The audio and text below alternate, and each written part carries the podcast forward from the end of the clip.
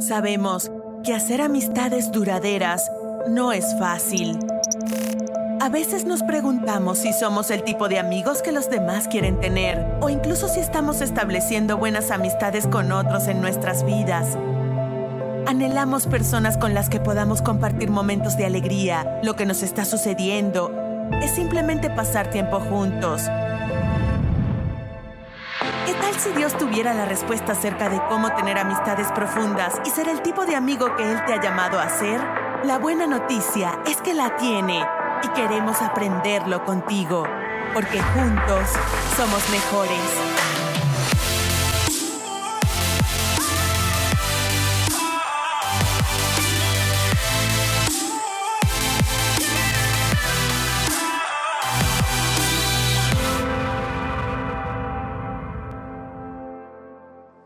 Hola a cada uno de ustedes, muchísimas gracias por estar aquí, sobre todo si esta es tu primera ocasión en Sugar Creek. Queremos darte la bienvenida y agradecerte de que tú has tomado de uno de tus domingos para acompañarnos el día de hoy. También aquellos que nos están viendo en línea, muchísimas gracias por sintonizarnos, ya sea en vivo en este momento o posteriormente nos estás viendo a través de uno de tus dispositivos móviles. También bienvenido a Sugar Creek. Estamos terminando ya una serie que se llama Amigos, eh, Juntos Somos Mejores. Y la próxima semana, de hecho, es la última parte de esta serie. Y lo que hemos estado haciendo es que hemos estado explorando esta idea de la amistad. Y para algunos quizás están preguntando o diciendo, ¿por qué estamos hablando acerca de la amistad? Eso es sentido común, todo el mundo sabe acerca de lo que significa ser un amigo. Pero la realidad es que a medida que vemos cómo la idea de la amistad ha ido cambiando, sobre todo en nuestros tiempos, empezamos a ver que esto en realidad es un problema, sobre todo para las generaciones más jóvenes. Y una de las cosas que ha pasado es que con el advenimiento de las redes sociales, la tecnología ah, y también el hecho de que hemos pasado por una pandemia, esto ha modificado las relaciones. Muchas relaciones que antes eran muy cercanas, ahora se han distanciado, han terminado y la gente se está preguntando qué significa realmente tener una amistad. Y por eso comenzamos esta serie hablando acerca de que la amistad en realidad comienza cuando nosotros nos conectamos con Dios y Él se convierte en nuestro amigo que nosotros estamos siguiendo, obedeciendo y permitiendo que Él tome el control de nuestras vidas. Es la base de toda amistad. Y luego hablamos también acerca de que la amistad requiere de el, hecho de que nosotros necesitamos responsabilizarnos de forma personal de lo que sucede en nuestras relaciones. Hablamos también acerca del costo de la amistad, de que si queremos amistades duraderas, hay un costo que se tiene que pagar y muchas veces la mayoría de las personas no están dispuestas a pagar este costo. Y luego la semana pasada hablamos acerca de la necesidad de la verdadera amistad. Y todos nosotros necesitamos esa persona a la cual podemos acudir cuando estamos pasando por un problema o por una situación que sabemos que nos van a apoyar y que van a estar en esos momentos duros como en los momentos buenos de nuestra vida o que nosotros somos ese tipo de amigos para las demás personas. Hoy lo que vamos a hacer es enfocarnos sobre esta idea de los enemigos de la amistad, los enemigos de la amistad. Y la razón por la cual esto es tan importante es porque seguramente en tu vida, como lo ha sido en la mía también, nosotros hemos tenido amistades muy cercanas que en un dado caso terminaron por alguna razón. Quizás terminaron por un malentendido. Quizás terminaron por algo que nosotros hicimos mal o por algo que la otra persona hizo mal. Y en algún momento nosotros pensamos que esas amistades que teníamos eran amigos del alma, amigos de toda la vida. Pero algo sucedió y esa amistad se vino completamente para abajo. ¿Cómo podemos nosotros asegurarnos que las demás amistades que tenemos o esa amistad que en algún momento quisiéramos recuperar no volviera a ser destruida?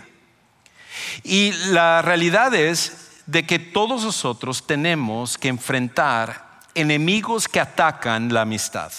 Enemigos que están prestos a tomar nuestras relaciones y destruirlas muchas veces sin que nos demos cuenta de ello. Ahora, los principios que voy a compartir el día de hoy no solamente se aplican a la amistad, se aplican también al matrimonio, se aplican a la relación de padres e hijos, se aplican a cualquier relación que nosotros tenemos en la vida. Pero hoy lo estamos enfocando específicamente hacia la amistad. Y hay una cosa que es importante que tú y yo necesitamos recordar con respecto a esta idea de los enemigos de la amistad. Y es, esto, que al final eh, los enemigos de la amistad eventualmente, los enemigos de la amistad eventualmente nos harán enemigos de nuestras amistades. Si nosotros no ponemos cuidado, a los ataques de los enemigos de la amistad en nuestra vida, lo que va a pasar es que los enemigos de la amistad eventualmente nos harán enemigos de nuestras amistades. Sin que nosotros lo planeemos, sin que nosotros tengamos la intención que sea así, cuando los enemigos de la amistad nos atacan, pueden volvernos enemigos de todos los amigos que nosotros tenemos a nuestro alrededor. Y es por eso que es tan importante que tú y yo tengamos cuidado con respecto a este tema. Ahora, hay tres enemigos principales de la amistad. Tres enemigos principales que pueden destruir cualquier relación que nosotros tengamos, sea tu matrimonio, sea la relación con tus papás o la relación con tus hijos, cualquier relación que tú tengas, hay tres enemigos principales que tienen el potencial de destruir cualquier relación en tu vida. El primero de ellos es el egoísmo, el egoísmo. Y la razón por la cual el egoísmo es un enemigo tan fuerte que nosotros necesitamos tener cuidado es porque el egoísmo se enfoca solamente sobre nosotros mismos. El enemigo, el egoísmo se enfoca solamente sobre nosotros mismos. Es algo que nos alimenta, que nos dice que al final la vida se trata acerca de solamente nosotros. Y el problema es que en nuestra sociedad las redes sociales, eh, la manera de pensar de la mayoría de las personas alimenta el egoísmo y, es por esa razón que muchas veces nosotros leemos hasta dichos que supuestamente nos ayudan a inspirarnos, que dice, tú debes de amarte a ti mismo, tú debes de velar por ti porque nadie más va a velar por ti. Tú eres lo más importante, tú debes de centrarte sobre lo que tú quieres, pero en realidad todo esto es egoísmo escondido. Cuando nosotros nos enfocamos solamente sobre nosotros mismos, lo que estamos haciendo es que estamos preparando el camino para destruir todas las relaciones que hay en nuestra vida. Inclusive, el problema del egoísmo es de que es difícil reconocer cuando nosotros estamos siendo egoístas. Quizás algunos de los otros enemigos es un poco más fácil que nosotros nos demos cuenta cuando estamos fallando con ellos. Pero con el egoísmo es algo que nos cuesta trabajo verlo en nuestras propias vidas. Había un artículo que salió en el New York Times y también en el New Yorker Magazine donde estaban haciendo una encuesta entre las personas con respecto al egoísmo. Y se dieron cuenta que esto es una realidad para la mayoría de las personas, porque eh, preguntaron a un grupo de personas cuántos de ellos se consideraban que eran egoístas. Y salió en la encuesta que solamente un 17% de las personas encuestadas decían que en algún momento ellos podían reconocer cuándo estaban siendo egoístas. Pero en cambio cuando les preguntaron, ¿cuándo te das cuenta que otras personas en tu vida están siendo egoístas? 60% de las personas dijeron, sí, yo me doy cuenta cuando esta otra persona está siendo egoísta. Es sí, estoy rodeado de gente egoísta. Ahora, interesantemente, ¿cuántos de los que están aquí se consideran egoístas? No, no es cierto, no voy a hacer esa encuesta porque... Ah, porque todos van a hacer esto, van a apuntar hacia los lados. Porque nos cuesta trabajo reconocer que nosotros somos egoístas. Pero el problema es que el egoísmo, el egoísmo, tiene ese potencial para destruir tu amistad, tu matrimonio, la relación con papás, hijos, la relación entre amigos, cualquier relación que hay en tu vida. Y como vamos a ver en un momento, había un hombre que fue un modelo de la amistad que en su forma de tratar inclusive a sus enemigos fue un gran amigo, pero que en un momento él mismo estuvo dispuesto hasta tomar decisiones para destruir la vida de otro de sus amigos. Lo cual nos dice esto, que quizás por momentos podemos ser buenos amigos, pero hay otros momentos que no lo somos. Y el egoísmo tiene el potencial de hacernos y, cambiarnos y pensar que somos buenos amigos cuando en realidad no siempre lo somos. Y la historia la cual vamos a ver el día de hoy es acerca de el rey David. Ahora, el rey David fue eh, considerado el mejor rey de la historia de Israel. Y cuando él tomó el trono, él fue el segundo rey de Israel y empezó a través de, su trabajo y de las proezas que Dios estaba haciendo a través de él, empezó a traer victoria militar tras victoria militar militar, trajo prosperidad económica, empezó a darle un sentido de identidad a la nación de Israel. Y la gente empezó a, de repente, a sentir orgullo de ser israelita, porque la nación se estaba conformando y se estaba convirtiendo en una potencia increíble. Había tranquilidad y había paz en medio de las personas mientras los ejércitos estaban luchando y peleando para mantener esa paz en la nación de Israel. Pero cuando David empezó a gozar de ese triunfo y de esa prosperidad y de la manera como Dios lo estaba utilizando, de repente, tal como pasa en la vida de cualquiera de nosotros, empezó a ser atacado por los enemigos. Y el primer enemigo que lo atacó fue el egoísmo. Un día, David, como muchos de nosotros conocemos en esta historia, haría una cosa que lo marcaría por el resto de su vida y destruiría su familia, impactaría generación tras generación después de él y eventualmente dividiría a la nación simplemente por esta acción egoísta que él estaba a punto de hacer. un día en la tarde, David en vez de estar con su ejército, siendo el líder como lo había hecho en tantas batallas, quizás en su mente él había pensado, estoy cansado, yo soy el que siempre estoy al frente, durmiendo en el campo abierto, cansado de tener que estar luchando y me merezco un descanso. No sabemos lo que estaba en la mente de David, pero algo había pensado él que se justificó para, en vez de salir con su ejército a pelear la siguiente batalla, él permaneció en su palacio real.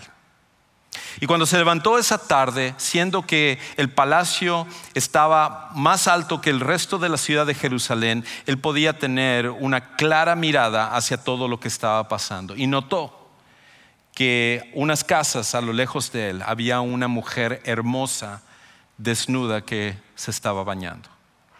Y cuando eso sucedió, de repente entró la lujuria en el corazón de David, entró el deseo. Y entonces él quiso saber quién era esta mujer para que él la pudiera tomar. Y es ahí donde comienza nuestra historia en Segunda de Samuel, capítulo 11, versículos 3 y 4. Escucha cómo lo dice. David mandó a preguntar acerca de aquella mujer. Y alguien dijo, ¿no es esta Betsabé, hija de Eliam, mujer de Urias el hitita o el eteo? Con esto debió de haber sido suficiente para calmar a David. David manda mensajeros, dice, qué mujer más hermosa está allá. Quiero saber quién es. Y manda mensajeros. Y cuando él manda a sus mensajeros, alguien reconoce quién es esa mujer. Le dice, disculpe, eh, rey David, yo sé que todo lo que tú pides se te da porque tú eres el rey, nadie te puede contradecir. Pero esa mujer le pertenece a otro hombre. Y no es cualquier hombre, es Urias que es tu siervo más fiel. Ahora, cada vez que he escuchado una predicación acerca de este, de este pasaje, veo que la predicación casi siempre se centra sobre David o se centra sobre Betsabé, pero rara vez se centra sobre Urias y quién era él. Pero Urias fue un hombre increíble. Lo, primero que sabemos de él es que originalmente él era un extranjero, no había, sido, no había nacido como israelita pero amaba tanto a Dios y amaba tanto a la nación de Israel que vino a creer en algún momento en Jehová como el verdadero Dios. Y a raíz de eso se cambió el nombre a Urias. No era su nombre original. Y Urias significa la flama de Dios o Dios es mi luz. con el nombre mismo, Urias estaba honrando a Dios. Era hasta ese punto que él estaba convencido de que Dios era el verdadero Dios. Y fue y emigró hacia la nación de Israel, se casó con una mujer israelita y él dedicó su vida a ayudar al rey David. De hecho, no era solamente cualquier hombre, sino que en la lista que se nos da en la Biblia acerca de los hombres poderosos de Dios, aparece Urias el Eteo. ¿Quiénes eran estos hombres poderosos de Dios? Eran 37 hombres específicos, como la élite especial del ejército de David, que arriesgaron su vida desde antes de que David fuera rey, cuando, cuando el rey Saúl, el primer rey de Israel, estaba persiguiendo a David para matarlo, él era parte de ese grupo que estaban protegiendo a David, dando su vida por David, sacrificándose por él. Y la razón por la cual se le llamaba hombre poderoso es porque se había distinguido en la guerra, había hecho proezas eh, militares que lo habían elevado por encima de los demás soldados comunes. Y cuando David entonces tomó su trono, él, como parte de esos hombres poderosos, continuaron luchando por David para mantener su trono. Era un amigo de David. Urias era uno de los amigos de David. Entonces, este hombre que estaba en ese momento peleando por David, sacrificando su vida por David, cuando el mensajero le dice a David, David, ella, Betsabé, es la mujer, no de cualquier persona, ya con eso es suficiente, es mujer de otro hombre, pero es la mujer de tu amigo, Urias, que él está ahorita luchando por ti. Con eso David debió de haber dicho, no sé qué estaba pensando, si es mujer de otro hombre, no puedo yo pensar siquiera estar con ella, y mucho más aún si es de Urias. Pero no le importó porque el egoísmo tomó control de su corazón. Como lo toma con tu corazón en los momentos que tú deseas algo y no importa a quién vas a dañar a tu alrededor. Es algo que todos nosotros estamos presos a que pueda tomar nuestra vida. Y entonces continúa la historia diciendo de esta manera. David envió mensajeros y la tomaron y cuando ella vino a él, él durmió con ella. Después que ella se purificó de su inmundicia, regresó a su casa. El egoísmo llevó a David a decir, no me importa que es mujer de otro hombre y no me importa que es mujer de Urias, mi amigo, yo la quiero para mí. El egoísmo siempre nos cega a pensar que podemos tomar lo que querramos simplemente para satisfacer nuestros deseos. Ahora, no es el único enemigo que nosotros enfrentamos. Hay otro enemigo que también nosotros estamos constantemente enfrentando y es el enemigo de la mentira. El enemigo de la mentira. Y el problema de la mentira es que la mentira mantiene una imagen falsa ante otros, ante los demás, eh, ignorando el costo. La mentira mantiene una imagen falsa ante los demás, ignorando el costo. Ese es el, problema de la mentira. La mentira lo que quiere es mantener quienes somos ante los demás, aunque realmente nosotros no seamos lo que decimos que somos. Es por eso que mentimos y decimos una cosa y luego que decimos una mentira, decimos otra mentira para tapar la mentira y la gente dice, oye, pero ¿cómo puede? No, no, no, y otra mentira y otra mentira. Porque la idea es tapar y conservar quién tú eres delante de las demás personas, aunque en realidad no lo seas. Y eso fue lo que David fue tentado a hacer como su segundo enemigo que él estaba enfrentando. Porque de repente llegó la noticia a David a decirle, David, esa mujer con la cual tuviste relaciones, ahora está embarazada. ¿Y qué va a pasar ahora cuando regrese Urias y se entere que su mujer está embarazada? ¿Qué va a pasar con tu trono?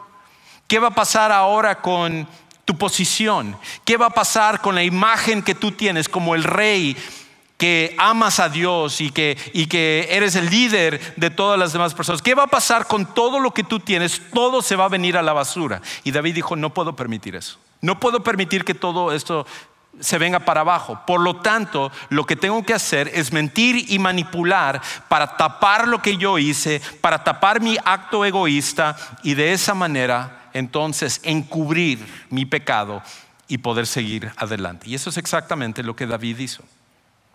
Escucha entonces lo que nos dice eh, la historia. Versículo 7.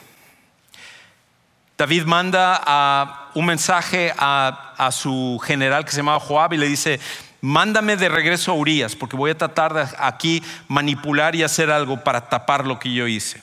Cuando Urias vino a él, ya que trajo, lo mandaron a, a llamar, o David lo mandó a llamar, David le preguntó por Joab, el general, por el pueblo y por el estado de la guerra. En otras palabras, tapando un poquito. Estás aquí, dame información de cómo está la situación allá en la guerra. La situación que tú deberías estar allá, David, pero escogiste no, no estar. Después dijo David a Urias, desciende a tu casa y lava tus pies. salió Urias de la casa del rey y tras él fue ah, fue enviado un obsequio del rey. Entonces, David dice esto. Urias ha estado, quién sabe, semanas, meses, quién sabe cuánto tiempo peleando en la guerra, rodeado de otros hombres, sacrificando su vida a la intemperie. Lo más seguro es que él quiere ir a su casa, estar en su propia cama, estar con su esposa y entonces cuando eso suceda yo tapo todo lo que hice y se acabó el problema. Pero había una cosa que David no contaba con ello y era que Urias era un hombre de integridad, era un hombre que amaba a Dios y era un hombre que amaba a David mismo, a pesar de que David le había hecho un daño con su propia esposa.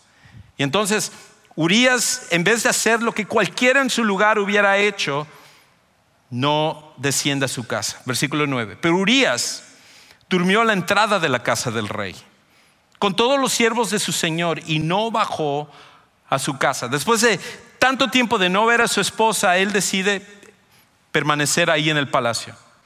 Cuando se lo contaron a David, él no lo podía creer, le dijeron, Urias no bajó a su casa. David dijo a Urias, ¿no has venido de hacer un viaje? Tuvo que preguntarle, ¿no, estuviste tanto tiempo afuera? O sea, no, no, comprendo. ¿Por qué no bajaste a tu casa? Y escucha la respuesta de Urias. Urias respondió a David, el arca, Israel y Judá están bajo tiendas y mi señor Joab y los siervos de mi señor acampan a campo abierto. ¿He de ir yo a mi casa para comer, beber y acostarme con mi mujer? Por su vida, la vida de David, y la vida de su alma, que no haré tal cosa. Urias, un hombre tan justo como él, dijo, si todos están sufriendo en este momento, ¿quién soy yo para no padecer lo mismo que ellos, aunque sea durmiendo en este lugar.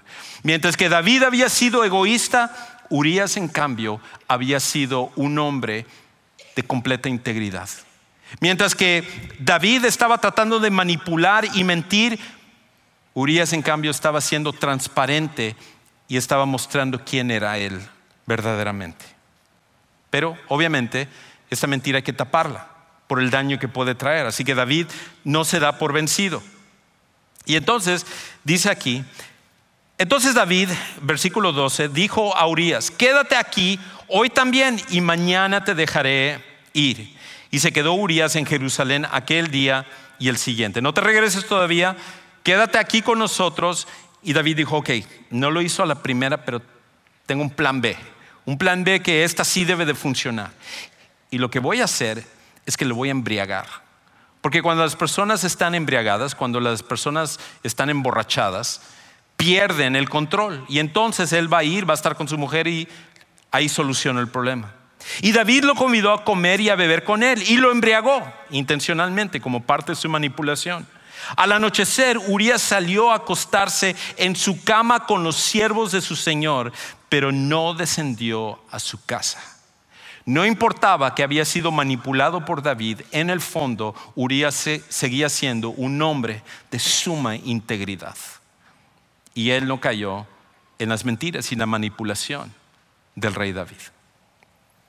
A esta altura David solamente tiene una cosa más que hacer para poder tapar para poder mentir, para poder manipular lo que él había hecho, lo único que queda entonces es destruir a su amigo, destruir a su siervo fiel, al hombre que estaba sacrificando su vida, David tenía que exterminarlo. Entonces, dice en el versículo 15, a la mañana siguiente David escribió una carta a Joab, al general, y lo envió por mano de Urias, porque sabía que Urias mismo estaría llevando una carta que sería su sentencia de muerte, pero él tendría tanta integridad que jamás se le ocurriría abrir la carta que era dirigido al general. Él llevaría cualquier orden, inclusive si eso significaba su propia muerte. Versículo 15. En la carta había escrito, pongan a Urias al frente de la batalla más reñida y retírense de él, para que sea herido y muera. Así que cuando Joab asediaba la ciudad, puso a Urias en el lugar donde sabía que había hombres valientes. Y los hombres de la ciudad salieron y pelearon contra todo. Y algunos de los siervos de David cayeron. Y murió también Urias, elítita. La mentira llevó a David a tal punto que dijo, tengo que tapar esto, que nadie se dé cuenta de lo que yo he hecho. Y si eso significa que tengo que quitarle la vida a este hombre, lo voy a hacer. Y David estuvo dispuesto a hacerlo. Eso es lo que hace la mentira en nuestras vidas. Hace que nosotros dañemos, lastimemos, hablemos mal, eh, hagamos cualquier cosa para tapar y conservar y mantener la imagen falsa que nosotros tenemos. A veces puede ser llegar a un extremo como pasó con David, de quitarle la vida a una persona. En otros es simplemente tratar de mantener esta imagen falsa delante de las demás personas a cualquier costo. Me recuerda una historia que leí que sucedió ya hace varios años. Ah, en, la maratón de Boston, ah, que es considerada la maratón más famosa de todo el mundo, y la, razón por la cual es la más famosa es que no cualquiera puede correr en la maratón de Boston, sino que uno tiene que ganar ciertas maratones específicamente para entonces calificar para la maratón de Boston, lo cual lo hace mucho más difícil que cualquier otra maratón por el, por el prestigio de los años y por el premio. Todo, todo el mundo quiere ser parte de esa maratón. Y había una mujer que corrió hace varios años que increíblemente, siendo su primera maratón, corrió esa maratón y la ganó. Y el nombre de esta, de esta mujer se llama Rosy Ruiz. Y resulta que Rosy Ruiz, aquí hay una foto de ella cuando ella ganó la, la maratón, hizo esta hazaña increíble, porque su primera maratón y ganó su maratón. Pero entonces a alguien se le ocurrió que al verle las piernas se dieron cuenta que ella no tenía las mujeres de una, eh, las piernas de una corredora normalmente son tonificadas por toda la musculatura que desarrollas al correr tanto. También se dieron cuenta otros que nunca la vieron correr durante la carrera. Nadie vio que, ella había corrido. Y empezaron a hacer la investigación y se dieron cuenta que en la última milla de la maratón ella se metió. Y entonces, siendo la más fresca, ganó la maratón. Y cuando la confrontaron con respecto a lo que había hecho, ella eh, mantenía que ella había corrido toda la carrera. A pesar de toda la evidencia que le presentaron, a pesar de todo lo que sucedió, ella mantenía su mentira porque era la imagen que ella estaba tratando de mantener. Creo que es lo que sucede con nosotros. Estamos dispuestos a pagar cualquier costo que sucede eh, o que estamos dispuestos a pagar para mantener nuestra imagen. Pero hay un enemigo más, el último enemigo. Y el último enemigo que nosotros tenemos es el orgullo. El orgullo. Y el problema del orgullo es que el orgullo trata a los demás como un simple escalón para ascender. El orgullo trata a los demás como un simple escalón para ascender.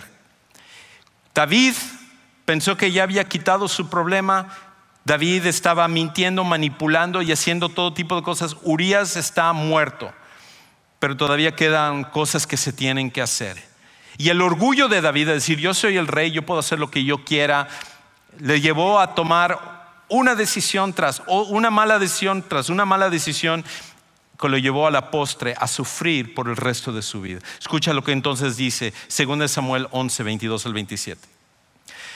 Eh, partió pues el mensajero, llegó un mensajero para informar a David lo que había pasado y partió pues el mensajero y llegó y le informó a David todo lo que Joab le había enviado a decir. En otras palabras, lo que él había mandado que mataran a, a Urias, ahora le están mandando el mensaje para decir misión cumplida. Y el mensajero dijo a David, los hombres prevalecieron contra nosotros y salieron al campo contra nosotros, pero los rechazamos hasta la entrada de la puerta. Pero los arqueros tiraron contra sus siervos desde la muralla y algunos de los siervos del rey han muerto. Y también su siervo, Urias, elitita, ha muerto. Entonces David dijo al mensajero, así dirás a Joab, no tengas pesar por esto porque la espada devora tanto a uno como al otro. Haz más fuerte tu combate contra la ciudad y destruyela. Y tú aliéntalo. En otras palabras, Urias es nada más un escalón más que yo tengo que ascender, que yo tengo que subir. Sí había sido un amigo, sí eh, era alguien que me defendió, sí era uno de mis soldados más confiables, pero a la postre de lo que se trata es acerca de mí y yo voy a hacer lo que yo quiera. Entonces, al oír la mujer de Urias que su marido Urias había muerto, hizo duelo por su marido. Cuando pasó el luto, David mandó traerla a su casa y ella fue su mujer y dio a luz un hijo. Pero lo que David había hecho fue malo a los ojos del Señor. El orgullo tiene una manera también de destruir las relaciones a nuestro alrededor. Nos lleva a usar a las personas y simplemente verles como un peldaño que nosotros tenemos que elevarnos, que tenemos que trepar, que tenemos que ascender. A veces la gente que está a nuestro alrededor es la víctima de, nuestro propio orgullo y se sienten que siempre son usados y que todo tiene que ser acerca de nosotros. Me recuerda al pez globo. El pez globo tiene un veneno increíblemente potente. De hecho, aquí hay una foto del pez globo. Y cuando el pez globo está a punto de ser atacado por algún tipo de depredador, se infla. Y es súper flexible y es increíble cómo puede hincharse a un tamaño mucho más grande de lo, que, lo que es normalmente. Se llena de agua y se llena de aire y entonces eso le permite que sus espinas puedan eh, defenderlo si en dado caso es, si es atacado. Y el veneno que posee el pez globo es 1200 veces más potente que el cianuro. De hecho, el pez globo tiene suficiente veneno para matar a 30 personas y hay otra cosa que el veneno del pez globo no tiene antídoto. Creo que eso es lo que muchas veces pasa con nosotros y con nuestro orgullo. Nosotros nos inflamos de orgullo y empezamos a dañar a la gente a nuestro alrededor con nuestro veneno. Es lo que hizo David. Lo hizo con Urias, literalmente mandándolo a matar, y luego a Betsabé, que iba a ser una víctima, y su hijo, y las demás personas, y los mensajeros, y Joab, todos alrededor eran utilizados porque al final se trataba de David y lo que él quería. Cualquiera de nosotros puede caer en eso. Y cuando hacemos alguno, caemos en las redes de alguno de estos enemigos de la amistad, podemos destruir cualquier relación, cualquier amistad, cualquier matrimonio, cualquier relación entre padres e hijos o entre cualquier persona que, que tú conoces dentro de tu vida. La pregunta entonces es, ¿cómo contendemos con los enemigos de la amistad? ¿Cómo contendemos con los enemigos de la amistad? Y quiero sugerirte rápidamente que hay tres cosas que tú y yo necesitamos hacer si vamos a preservar nuestras amistades, nuestros matrimonios o cualquier relación de nuestra vida. Lo primero que tenemos que hacer para contender contra los enemigos de la amistad es anteponer las necesidades de los demás a las nuestras. Lo primero que tenemos que hacer es anteponer las necesidades de los demás a las nuestras. Escucha entonces la manera en la cual el apóstol Pablo dice que la inspiración por la cual debemos hacer esto es por lo que hemos visto que Jesús ha hecho por nosotros mismos. Dice en Filipenses capítulo 2, versículos 3 y 4, no hagan nada por egoísmo o rivalidad o por vanagloria, sino con actitud humilde, cada uno de ustedes considera al otro como más importante que a sí mismo, no buscando cada uno sus propios intereses, sino más bien los intereses de los demás.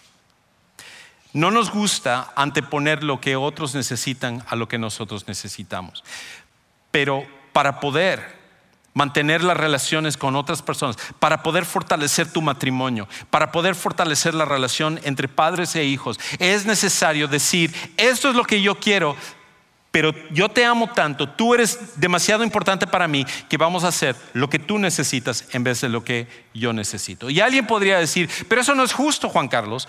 Yo siempre tengo que poner a otras personas antes que a mí. Pero eso es exactamente lo que Jesús hizo por ti y por mí también. Y siendo que Él merecía todo, decidió anteponer nuestras necesidades a las necesidades de Él. Y por ende, nosotros como seguidores de Jesús tenemos que seguir el mismo ejemplo. Una segunda cosa que nosotros necesitamos hacer para poder contender contra los enemigos de la amistad es que lo hacemos siendo íntegros a pesar del costo siendo íntegros a pesar del costo. Siempre hay la tentación de mentir para preservar nuestra imagen, de que, ah, si digo la, verdad, entonces me voy a ver mal aquí y este va a pensar. Y, ¿Qué hubiera pasado si el rey David, en el momento que todo se hubiera pasado, mandaba un mensajero a traer a Urias y decirle, Urias, no tengo una justificación para lo que yo he hecho. He dañado tu reputación, he tomado a tu mujer y yo sé que merezco castigo pero tengo que ser transparente. Lo que hice estuvo mal y te pido que tú me perdones. ¿Qué tan diferente hubiera sido el final de la historia de David si en vez de mentir hubiera sido íntegro en lo que él había hecho? ¿Y cómo sería diferente tu historia y mi historia si en los momentos en los cuales estamos tentados a mentir, nosotros escogiéramos la integridad y decir, me duele decir esto, no, no quiero decir esto, me da vergüenza, pero esta es la verdad, esto es lo que yo hice, lo que yo dije, lo que sucedió. Un tercer, una tercera cosa que tenemos que hacer, y lo último, es que la manera en la cual contendemos contra los enemigos de la amistad es escogiendo la humildad como el antídoto al orgullo. Escogiendo la humildad como el antídoto al orgullo. La manera como lo hacemos es que nosotros tenemos que intencionalmente escoger la humildad. No es algo que nos viene natural.